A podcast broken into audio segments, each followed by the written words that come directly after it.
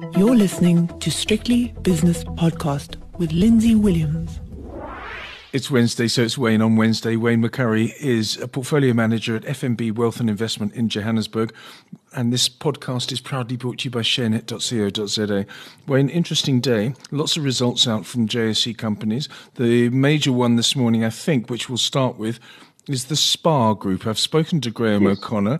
Solid numbers, but nothing spectacular. Well, look, I don't suppose you can expect anything spectacular given the consumer environment. Now, they're not solely South Africa. I mean, certainly their um, island business has been doing well for a long time and continues to do well. Obviously, a weaker rand helps there. But given the environment, it was actually a good set of results. I mean, they showed like on like store sales growth, they showed earnings growth, they maintained their margin. So, all else considered, actually quite a positive set of results. But the share price was anticipating it. I mean, this is not a cheap share. Hmm. Has it gained market share? Do you think? I mean, during these tough yes, times, there's there's a lot of movement between and fashions, I suppose, retail fashions. And I always, I've always liked going to SPAR. You're, you're not a shopper mm. like I am, but I've always enjoyed the SPAR experience with the, with the new Spars, with the uh, the Spars yes. that I frequented in Cape Town. Now, look, I'm actually I actually quite like shopping, so I do actually go out and do quite a bit of shopping. I like looking at all the gourmet food sections and what all the, the new products they've got. So I actually like uh, shopping, and I do agree with you. The top echelon Spars, and there are quite a few here in Johannesburg as well, are actually excellent. Yes, I mean they they truly are. Uh, it's a it's a very nice shopping experience.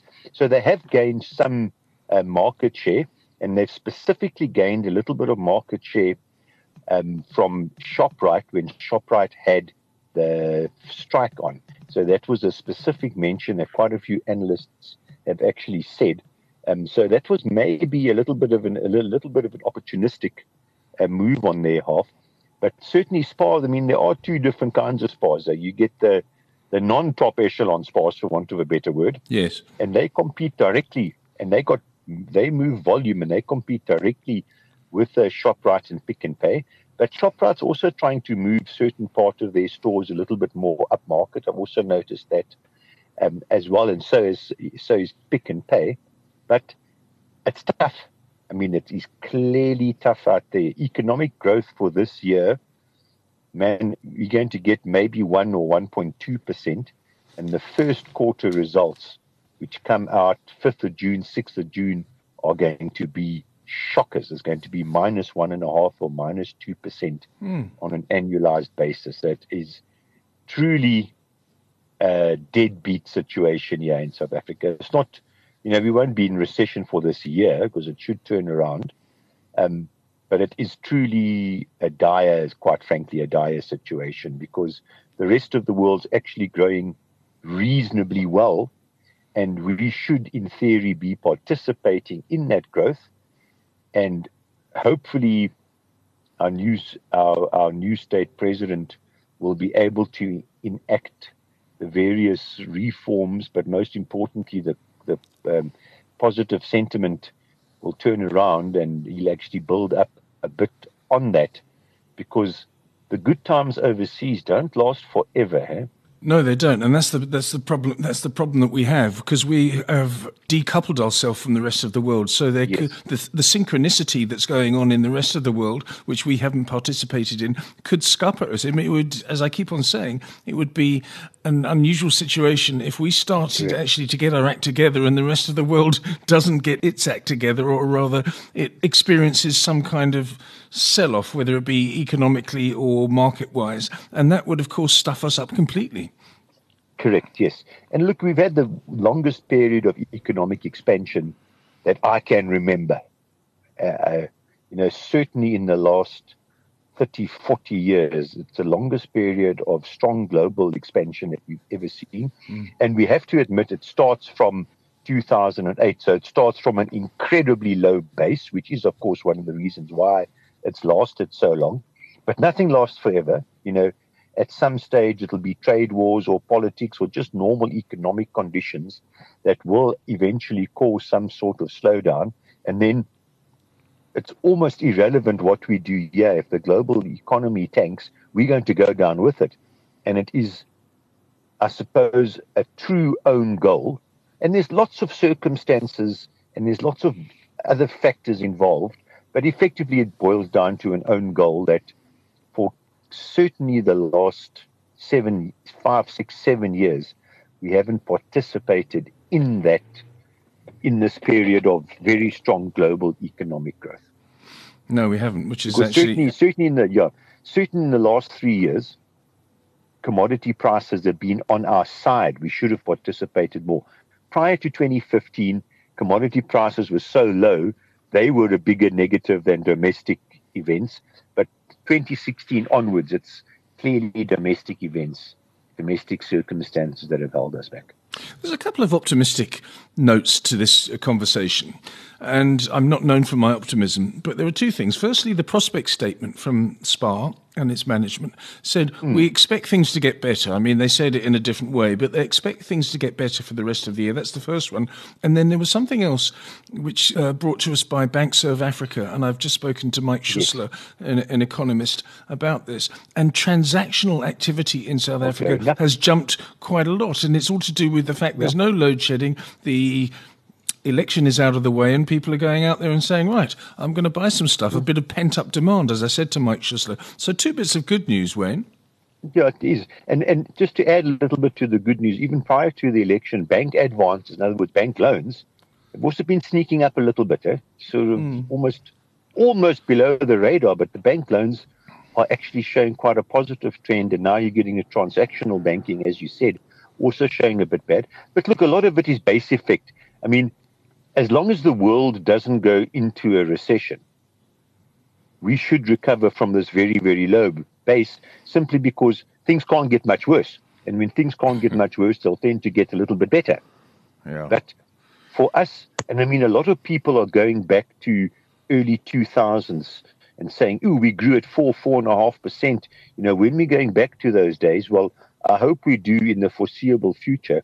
But there were some very specific positive events that drove us, of which by far the biggest was the Chinese super cycle, and then coupled with incredibly low uh, levels of debt in South Africa, and equally as important, a structural change in our interest rates. You must remember, prior to that, the long bond traded at 14, 15%, i.e., your bond rate on your house. You know, the next thing is trading at 9%, 7 8%. Mm. You know, so there were two or three incredibly positive things that coincided at the same time that gave us that 4% because it wasn't a structural 4%, it was a, it was a cyclical one.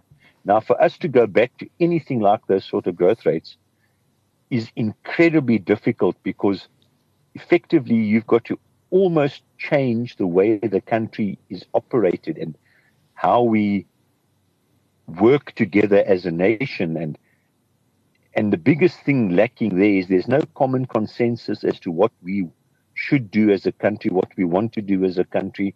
You know, none of the major power bases in the country trust or respect or like each other.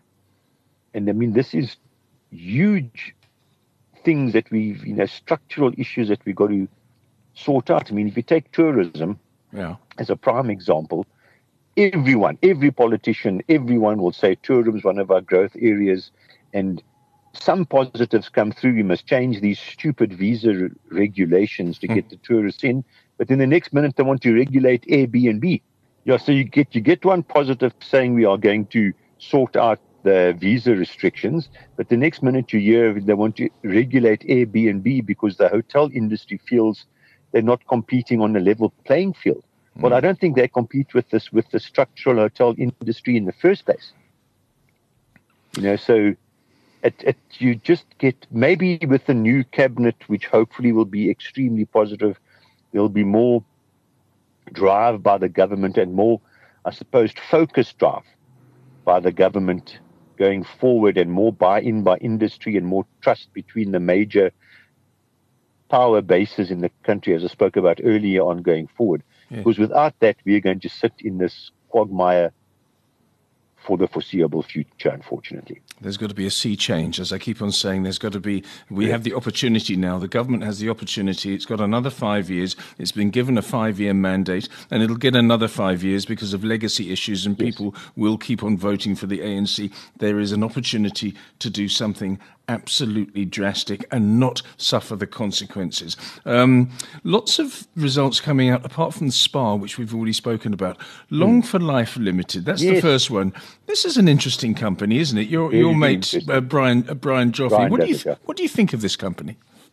Look, they've done very well, again, in a very, very tight consumer environment. I mean, they've the the sorbet stores are doing extremely well. Their Entyce beverages are doing well. They've now gone into subacute care. It seems to be some sort of medical rehabilitation centers that they've bought into. Sportsman's Warehouse is doing well. Mm. And the company trades at a reasonably low price earnings ratio. Look, this was the first set of results for 12 months. And based on these earnings, it's trading at about a 12 PE ratio, which doesn't seem bad considering what the uh, environment that we've spoken about extensively, so such a poor environment, it looked quite positive. When you read through their release, you know, everything says doing well, doing nicely, exceeded expectations, operating well.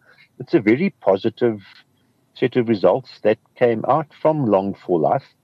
And it seems to be, uh, well, they're spending the money, it seems to be getting some sort of direction. I mean, certainly outdoor warehouse and sportsman's warehouse, we all understand the subacute. I'm not too sure about that, but you know it's relatively small in the in the business. Um, the energy drink and the sports drinks that's a well-established market. That, uh, and of course, then you get the, the sorbet side, and that seems to be um, working well. You know, many years ago, you everyone in the industry thought that gambling was not subject to the economic cycle, and that's head, that theory's turned on its head. Then there were a few things that beer sales aren't subject to the economic cycle, and that's also been turned on its head. Mm. But it seems beauty and people wanting to look pretty and wanting to look smart might, in fact, be not subject to the economic cycle. And no matter how tough things are, you still want to look good. And, you know, sorbet uh, plays into that field. And quite a few of the people, Clicks as well, have said, you know, in this tough economic side, their cosmetics and their beauty and their health side is actually doing reasonably well, and the same as Dis-Chem.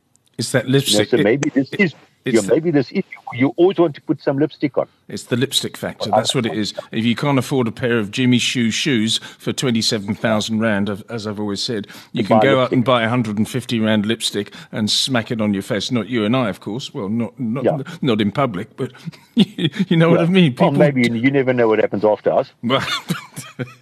yeah, Wayne. Um, there's Look, a lot of others. I, am not. I'm not going to go. I'm not going to go to Sorbet Man. But there seems to be quite a few people who do want to go to Sorbet Man, and it seems to be working. Jolly good for them. Okay, that's Long4Life. Loads of other ones as well, and uh, we, we can't go through them all, and you probably don't analyse them all. But there's something called Globe Globe Trade Centre South Africa. Their results came out for three months. There's the Spear REIT. Their numbers came out. Tharisa, I don't know what that is. Balwin Properties, Gemgrow Properties, Transaction Capital. Maybe you want to comment yes. upon Transaction yeah. Capital. Very interesting company. I've always found. So, yeah, I, have actually followed this company very closely over the years, and, cert- and certainly every single time management gives a presentation back to analysts, I'm there because I find it fascinating that they they effectively they've got two businesses. They've got Taxi South Africa, and then they've got the debt collection business. Yeah. And the debt collection business is essentially just a factoring business. You buy a book, you collect more than what you than what you paid you, you pay 20 cents in a rand, you collect 28 cents in the rand. It's actually a highly uh, technology driven business. There's no people walking, big people walking around going to collect debt. It's all actually technology based. And it's actually a good business, but it's not a terribly exciting business. But the Taxi SA, they literally, taxis are us. That's them. If you want to run a taxi, you go to them. They provide you with everything from getting the taxi, fixing the taxi, panel beating the taxi, insuring the taxi. They're literally a one stop shop for taxis, yes. and they have a sizable share of the SA taxi market, and they're doing very well out of it. I mean, they're, they're their earnings, well, let's call it their, their, their gross profit was up 20 odd percent in Taxi SA and up about 11% in the debt collection business. And these are very, very good, very good management, good operators. They truly are entrenched in the taxi industry. And the taxi industry actually needs them to survive, quite frankly, because they wouldn't have access to capital, they wouldn't have access to insurance. The taxi industry literally would not be around without transactions capital playing in that business. And obviously, the taxi operators are happy with the product and the price given to them because otherwise they wouldn't be wouldn't be doing so well and they wouldn't be as big in the industry. So I actually I actually really like the company. It doesn't trade mm. much. It's a relatively low trader, but it's a fantastic company. They've taken the debt collection out to other parts of the world. I think they've gone to Australia. Yes. As I said, that's not a exciting part of the business, but the SA, the taxi is, and there's plenty of other taxi industries in the rest of Africa that they can expand to and bring this product to because they, they clearly know the industry exceptionally well. And I mean, as I said earlier on, I've been following this company quite closely now for a number of years. Yeah, it's always been a good company. And wasn't it um, Mr. Lamberti that was involved uh, uh yes, many years ago? Long time ago. Yeah, yeah. exactly. And then it went through various on. Hmm. stages. Yeah, it went through various stages. I literally can't remember, but there were two. There was one major business that they sold out of about four or five years ago. Yeah. But they've certainly the two that they're left with are doing very, very well. Well, the SA taxi business is doing very well. What about Tencent? Those results came out at around about 11.15 South African time this morning. Everyone was uh, looking forward to it. And there was, seems to be a disparity. And people are saying that this is creative accounting. On the one hand, you've got the profit. On the other hand, the revenue. There seems to be uh, something not quite right. I don't know. But the, the, the numbers looked good at first. And then suddenly people said, no, wait a second. We've got to analyze these things. What did you make of Tencent's numbers? Look, you actually got to analyze them properly because revenue growth in a business like this is truly the key. Now, yes. they've had quite a few new games approved now because at least that tap has been turned on in China again. And I suppose, there, I mean, there is revenue, there is cash flow, but you've got to believe into the future that this, their business model works, which I certainly do. And I mean, Naspers you know, it's a it's a long way off its highs of a couple of years ago. It looks reasonable at this valuation, to be honest. Mm. Okay, well that's good. What about the international markets? Because suddenly there's a lot of volatility. And again, yeah, I'm going to trade wars. Yeah, it's trade wars, and I just see on CNBC.com it says here Trump administration to delay auto tariffs by up to six months, and that's probably why the S and P has turned from being down twenty to up around about two at the moment. Um, mm. But Mr. Trump, he's a loose cannon. I, I, I make no, I make no secret of the fact that I can't stand the fellow, but he's really, really he plays with the markets and he shoots yeah. from the hip, but in a rather eccentric and erratic fashion. Yeah, and maybe that's the biggest uh, a negative on President Trump is you literally do not know what the next move is going to be because he will tweet something on a Sunday that will just cause chaos. Yes. I think even within his own administration, they don't even they don't even know what's what's coming. Mm. You know, so yeah, it's yeah. I mean, the, everything we heard consistently for weeks, including from President Trump, was that trade talks are progressing well. And his own trade negotiators say, listen, the trade talks, you've still got a way to go, but they're progressing well. It's a, we'll get there. It's all looking good. And the next minute, there's tariffs go from 10 to 25%. Exactly. And I the mean, Chinese retaliate. Yeah, li- literally, before the trade talks have even completed, the latest round have even completed, it's implemented. Mm. You know, so and and I think it's just as you've spoken about on many occasions, it's just I suppose let's call it the 1980s way of negotiating is that you try and pummel your your the opposite party in a negotiation. You try and pummel them and absolutely try and destroy their confidence and, and, and, and then you get an upper hand and then you settle. So it's a real sort of tough edge negotiation where it had it's got to be adversarial, otherwise you'll feel you haven't achieved anything. And I think that's that's how negotiations were done in the 80s. I mean, you beat up the other person to the best of your ability and softened them up, and then sat down and negotiated from what you would see as a position of strength. Now, that, as I said, that was 20, 30 years ago was the way of doing it. And, you know, maybe President Trump is still caught in that, in, in, in that paradigm. Yeah. But it's very interesting. I've watched him on TV now. Yeah. Of course, every single sentence is fantastic. It's fantastic and it's brilliant. Tremendous. And you can't believe it. And it's tremendous. And it's all under my administration. I mean, I did it. Me personally, my administration. No one else had a single hand in doing anything except me and my administration. But then he says there's billions rolling into the US tax revenue coffers. Yes. But what he fails to say is American taxpayers are paying it. China's not paying it. Wow. These tariffs are paid by American citizens, but it sounds as though when you, when you listen to him, that somehow China's paying these tariffs. They're not. No, the, the man, the, yeah, Joe, Joe, Soap is paying for this because yeah. prices are going to rise in the United States because of yes. the tariff situation. This is such a fascinating argument, and someone will work it out one day. I've got a feeling of deja vu on two fronts now. Deja vu because of what's happening with Iran. The Iran situation is something we're not going to talk about now, Wayne, um, because we don't have time, yeah. but it's slightly disturbing from a geopolitical and world safety point of view. But the other thing is, which is more important, is you were in the market in 1999 2000, weren't you? Of course you were.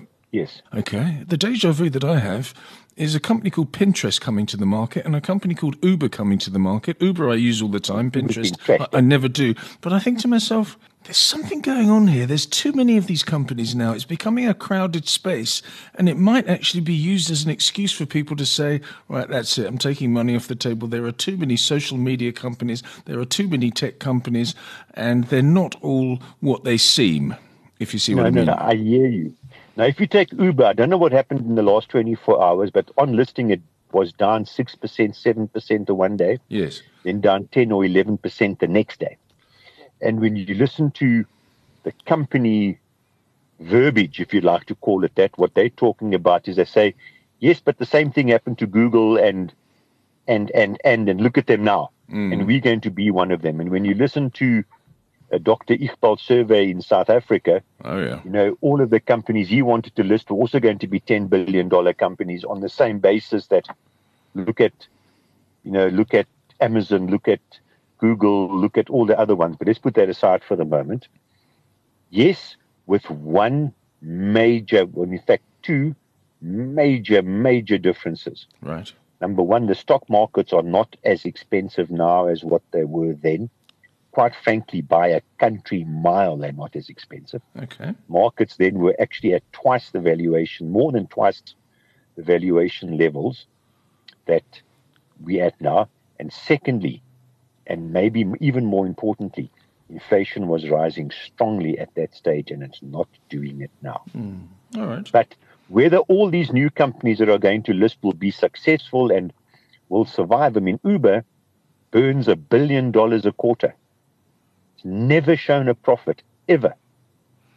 And when you listen to what the company says as to how we're going to make profits, and this is being a little bit harsh, I will be honest it basically boils down to we'll think of something into the future because our current model actually doesn't make can't make profit. So we'll think of something because we've got a huge base, we've got access to capital, we've got huge distribution, but the current model can't actually make money no matter how much revenue and, and volumes go up. So why so why are people why are, why are people investing in the company? I'm, I'm, i mean, I'm a simple person. When it comes, you're the clever one. Why would anyone invest in a company that's not making any money or isn't going to make any money and has no prospect of making any money for the next five to six years? Yeah, because you believe in the new age, the new technology, fourth industrial revolution, all of these sort of things. You're a new age person and you believe that something will come along, and maybe it will. I, I don't. I don't know. You know, maybe something will come along for Uber. Maybe they'll make a fortune out of delivering food, or or you know, maybe they'll what they what they what their business plan effectively is, which they're pumping in serious amounts of cash into, mm. is they want to take the driver out of the equation.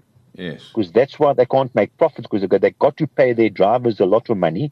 Yet they can't charge you and I a lot of money because otherwise we'll use something else.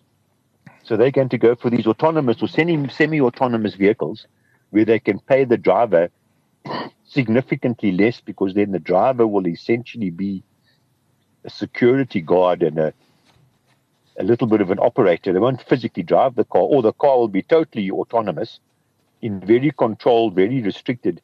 Because that's how that's how they can make money. Is they can take the driver out. Mm. But that's still into the future. It's not tomorrow.